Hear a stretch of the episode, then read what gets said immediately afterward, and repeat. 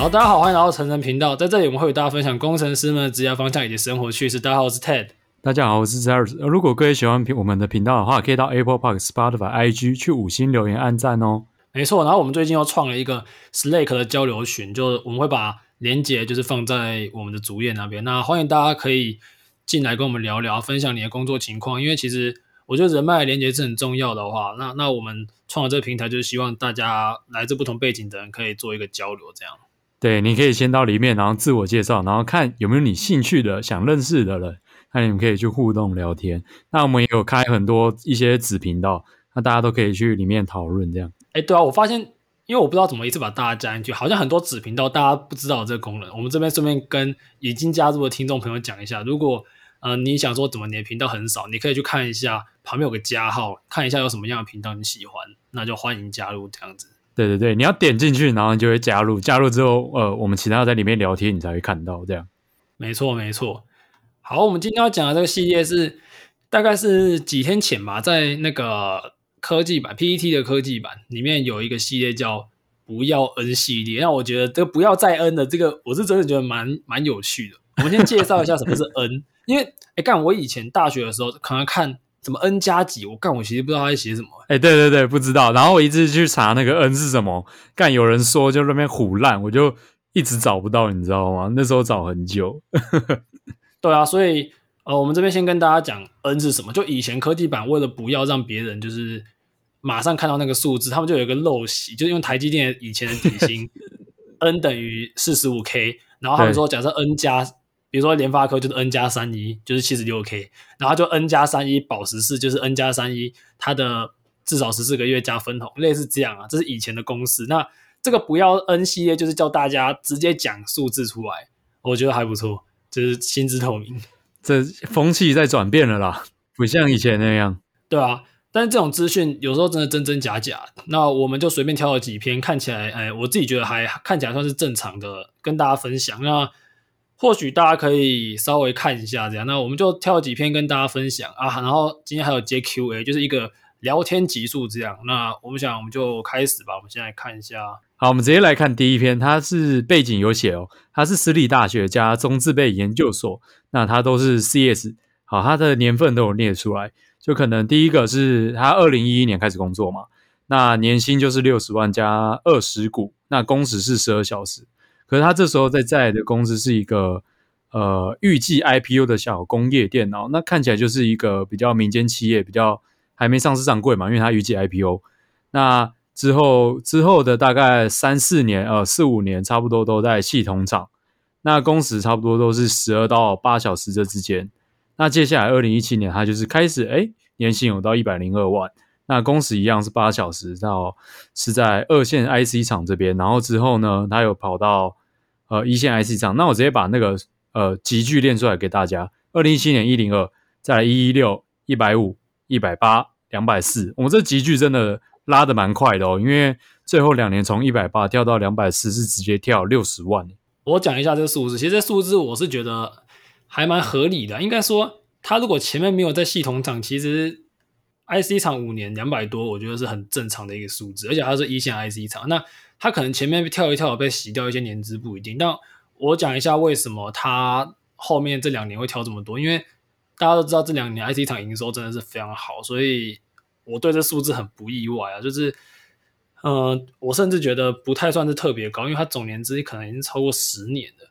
那它里面其实有提到，我觉得这可以大家稍微看一下。虽然它的工时都是八九小时，他有讲到说，他之前在系统厂的时候爽爽可以搞副业，然后在 IC 厂的时候就强度没办法搞。哎，其实我 IC 厂的朋友真的说，IC 厂的工工作强度是蛮大的，就相较，虽然我们也没有去过系统厂，可是就是朋友之间互相的交流比较出来的感觉。哦，对，因为我自己系统厂的朋友也是几乎没有。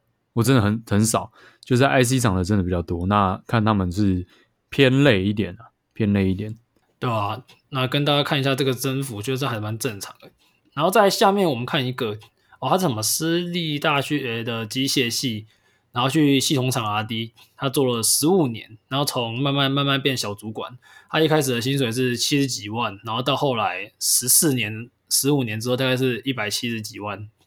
然后他他里面还写一个。今年第十五年，投资六百万半年，我想说靠北，就是你你你不能够你不能够把多头年算进来啊！就当然今年啊，今年有本金的人赚个几百万，真的是我是觉得很正常一件事情啊。可是你不是每年都在过年啊，所以呃，我觉得大家应该要去学投资，可是不要想说会不会今年真的让你暴富，那机会是有，可是不是每年有，还是稳健很重要。没关系，我我这边还是恭喜他投资有赚到钱啊。反正投资风险有赚有赔，那他有赚到，而且还是六百万，算是一个不错的数字。我觉得就算非常恭喜他这样。好，下一个，下一个。好，那他这个是四大的混血电资硕，那他工作年份也是从一六年到二一年这样子。那是从五年啊，嗯，差不多差不多。那年薪的话，一开始诶，一开始就破百万哦。第一年就是一线的那个 Design House。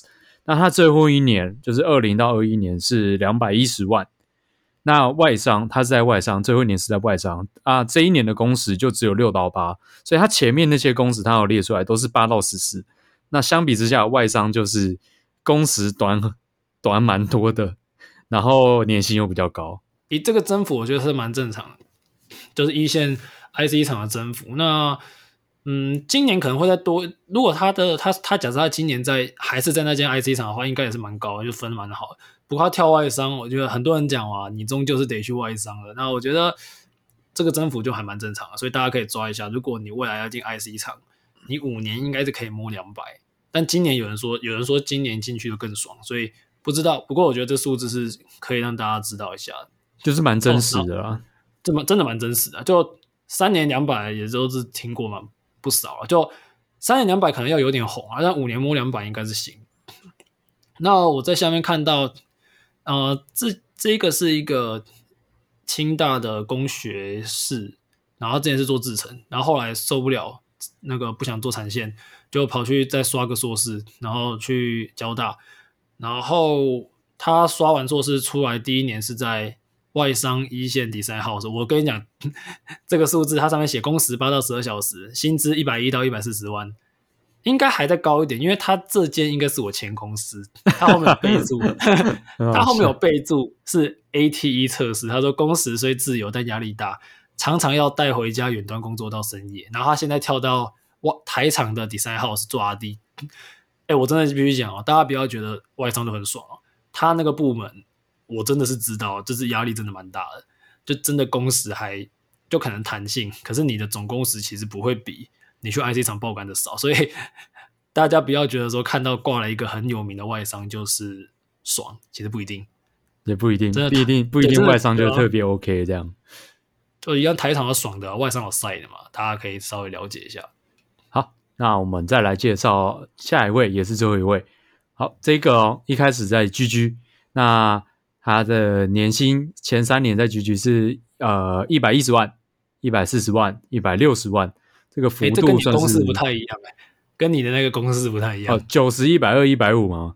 他可能这个加班费比较多哦，有可能，有可能，有可能加班费比较多一点点，啊、因为还有还有时时间呐、啊，他第一年他进去的时间不是也会影响吗？会啊会啊，进去的时间影响非常大。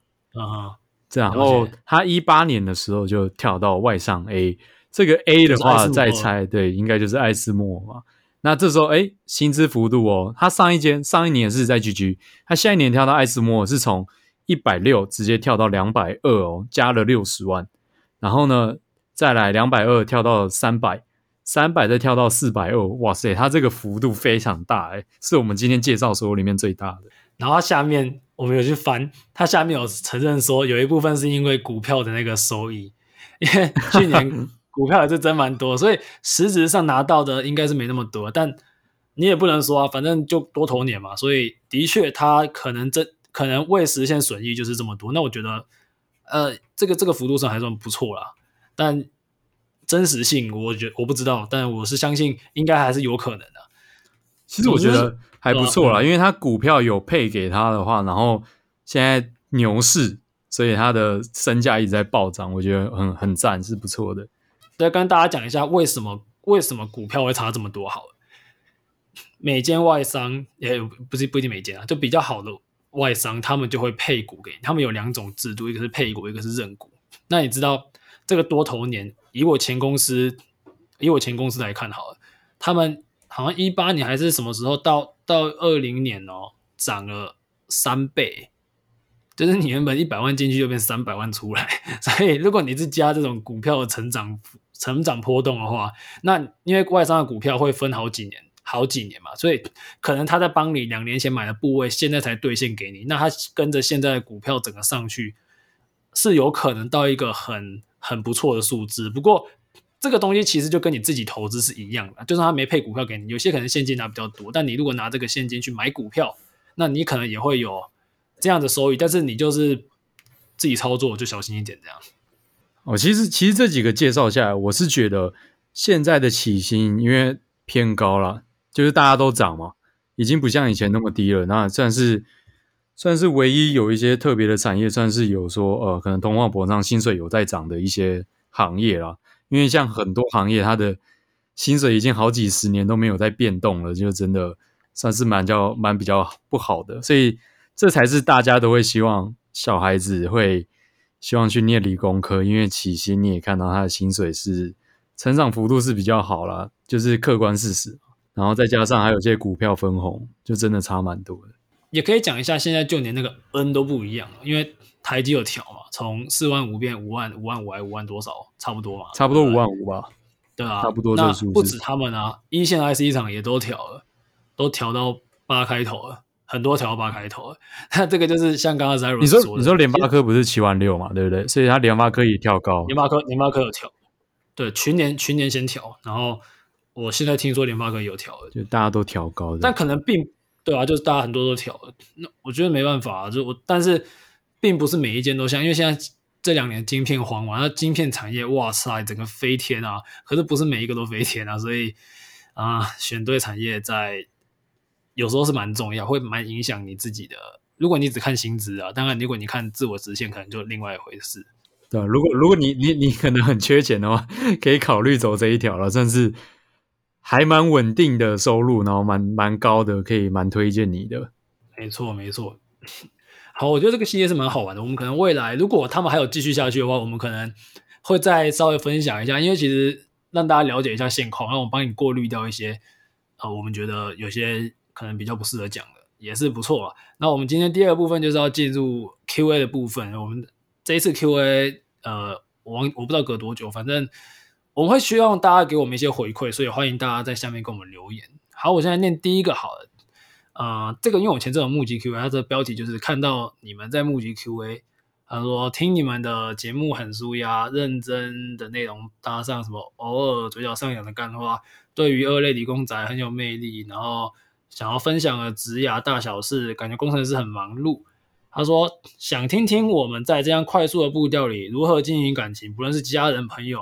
另一半的部分，哎，看这个问题很好，我觉得这问题是真的是你你经营人际关系还蛮重要的。可能可能这个我后面的要拉一集集数特别来单独讲，因为他要说呃，在这种快速的步调，你要如何经营感情嘛？就不管是你的家人、朋友、情人的另一半这种的感情关系，这个简单分享一下，就是呃，如果你是一个 EQ 很高的人，那你还是可以 handle，可是。如果你 EQ 可能不及格，或者是可能在及格中上而已，会通常就是会变很差啦。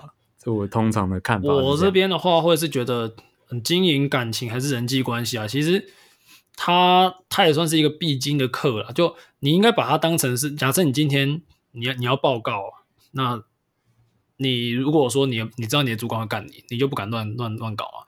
那可是人 对啊，人际关系这东西，它其实。我觉得它也是一个必要去经营的工作。那就像詹老师说，我们未来可能分享一集比较完整会比较好。但以我的看法，其实你要去经营，你必须先去重视它。那你重视它的同时，你就会就会找方法嘛。你知道怎么做比较好。那实物面的东西我们之后再分享。但必须说，不论你今天工作再怎么忙啊，它都不能成为你的人际关系很烂。你你搞爆你自己跟家人、跟这跟女朋友还是跟谁的关系，它不能成为那个理由。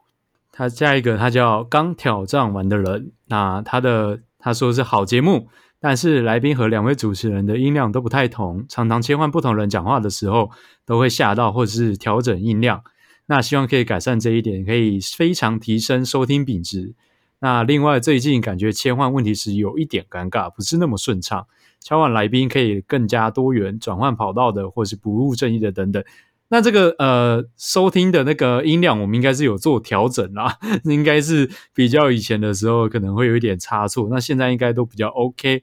那你说那个切换问题的时候会有点尴尬，因为我们现在都是远端录音吧，所以远距啊，真的没办法。对对对，所以就是我呃，如果你要开视讯，那会有一点 delay，所以。就会有点小尴尬嘛。那如果你不开视讯，你又看不到对方，你又不知道什么时候要接，所以会更尴尬。所以这是远近录音的那个视讯效果也没有面对面啊。当然没有啊，因为你就是感觉不一样，不一样啊。然后其实我我感觉，只要三个人就就真的很难，就是两个人还好，两个人就互相丢球还有，三个人那个难度真是会变。啊，三个人我就有时候就会我会比较少讲话，是因为。我知道，知道，到时候插进来，到时候会很麻烦，你懂吗？就是三个人会吵在一起.那就很难去讲。可是如果今天是三个人面对面，谁要讲话，大家都很清楚谁要讲啊。对，就是那个顺序有差。那他说来宾可以更加多元转换跑道的，或者是不务正，有哦，准备，哎，准备有了。好，那就请大家期待。那我们换下一个。好，那我看一下，下一个是哦，Thank you Ted，那说分享，说喜欢 Ted 在最新一集分享的故事，有印象就是跟学长的对话，是说，嗯、不能够工作忙到没有时间跟平那个女朋友吃饭嘛？他说也当头棒喝到他，然后给自己太多借口，有没有踏出那一步哦？这是其实是很重要，就是那时候是我分享学长的故事嘛，就他他觉得说，其实那些东西只是你有没有去做的啊，你有没有？不就不要给自己太多理由啊！其实也回应到我们刚刚前面人际关系的那个那个议题，就是每件事情就是你要做不做嘛啊！如果你今天找到一个不要的，你就是不想做，那你就会找到一千万个理由啊！你就是想做啊，你就会找到一千万个理由去做。所以好好的去了解到自己想要什么，然后就跨出吧，去跨出你才有未来的可能。好，哎，那下一个我一起念哦。Okay, okay. 他下一个好像也是类似讲这个，这是从零到一。他说非常喜欢 Ted 这集自我对话，对于自己的生活目标不只受到启发，也很大的动力。然后期待节目中点出来更多的分享主题，好像是我那时候我说几个食物面，那未来会分享。那这个地方我都一起回馈一下。其实啊，我觉得大家在这个变化这么快的，刚才前面刚刚有一个留言提到，在这个行业甚至说这个世界变化很快，那大家应该要去。好好的厘清自己想要做什么事情，你多一点时间给自己，不要被就是现在变化很快这些东西可能很绚烂啊，你马上要被带走，我觉得那个就有点可惜啊。因为，呃，其实我觉得在我们这种呃怎么说，这种电资电机相关这种产业，因为它的东西都迭代很快，新技术一直层出不穷，那你要一直学习才不会被淘汰。所以，如果你今天是想要赚钱，你就单纯想要赚钱。然后呢，你就想要稳稳的赚，你也不想要学东西。什么东西最方便？就是学医医生那一类的，因为他如果一个新技术要出来，他要经过很多的人体测试，甚至手术也要经过很多的。你看以前手术跟现在手术不会差到那么多嘛，所以赚钱最稳的方式就是去当医生。这是我之前看某一篇文章有推荐的一个方法，大家就跟大家分享。好，那我们介绍下一个，它叫做呃文乐板条，嗯。蛮奇怪的名字，Ruby。然后呢，节目内容很优质，很感谢你们愿意分享，直接准备转战软体，希望往后主持人拿到业配。诶，不错，谢谢谢谢。而且上边边听，然后呢，直接听第三遍重播了。这第三遍重播会不会听到腻啊？我欢迎大家都 follow 这个这一个第三遍重播，我觉得很棒。我们就是需要这种态度。好，那我想讲说。前面直接准备转职转战软体，其实我看到这种会有点小担心，是不是我们的东西真的直接影响到你？那我这边讲一下哦，呃，如果你今天换到软体业，软体业是一个地板很低、天花板很高的一个行业，就你可能像刚刚 Zeros 他提到，有人去当医生嘛，其实软体业的天花板是可以比医生还要高的，可是它也可以低到比卖就是去卖鸡排还低。所以，如果你今天你真的是要转的话，如果你是重新的换一个跑道，那你本身没有任何基础，那我想最简单可能就是从网页前后端这些开始。但是在这个领域要拿到好的薪水，可能没有那么简单。大家要先有这个心理准备。但我觉得长期下来是好的，那给自己一个投资很好。可是就还我还是要先把一些比较现实面的东西告诉大家啊。对啊，如果如果这个位听众是有兴趣的话，那我就绝对支持，好不好？那就非常祝福你。对对，我们这样支持。对，那我看下一个还有机会吗？他说，请问一下，他是明年度的考生，城市基础只有看课本程度，读硕才练来得及吗？有没有相关建议？呃，考通讯组，然后他说他是混血，那哎，绝对有，呃，绝对有。你你硕士在练，绝对有。就我我是觉得啊，一大堆人都是之后才练的。甚至像我们之前分享 Jacky 吧，Jacky 他大学是完全没有学，然后他后来就 替代役的时候直接直接弄坐上去这样子，对啊，也是很猛。就是你想要学，永远都有机会。那你如果给自己理由，你永远都来不及。所以希望你可以朝自己方向走，绝对有机会，加油！好，下面一个他叫呃邱邱用。好非常特别，非常特推荐，内容很棒，充实。即便跨领域的朋友也很适合收听，可以更了解科技业的小八卦跟秘辛哦，特别好。就是有很多小八卦，就是听众啊，或者是呃一些合作的来宾，他们跟我们跟我讲，然后我们才会跟分享给大家知道这样子，因为本来也是不知道的。对啊，我们也欢迎大家可以到 Slack 群组里面跟我告诉我们，那或许你的故事我们就把它拿出来讲，这样。对啊，毕竟我相信有很多故事是我们不知道的。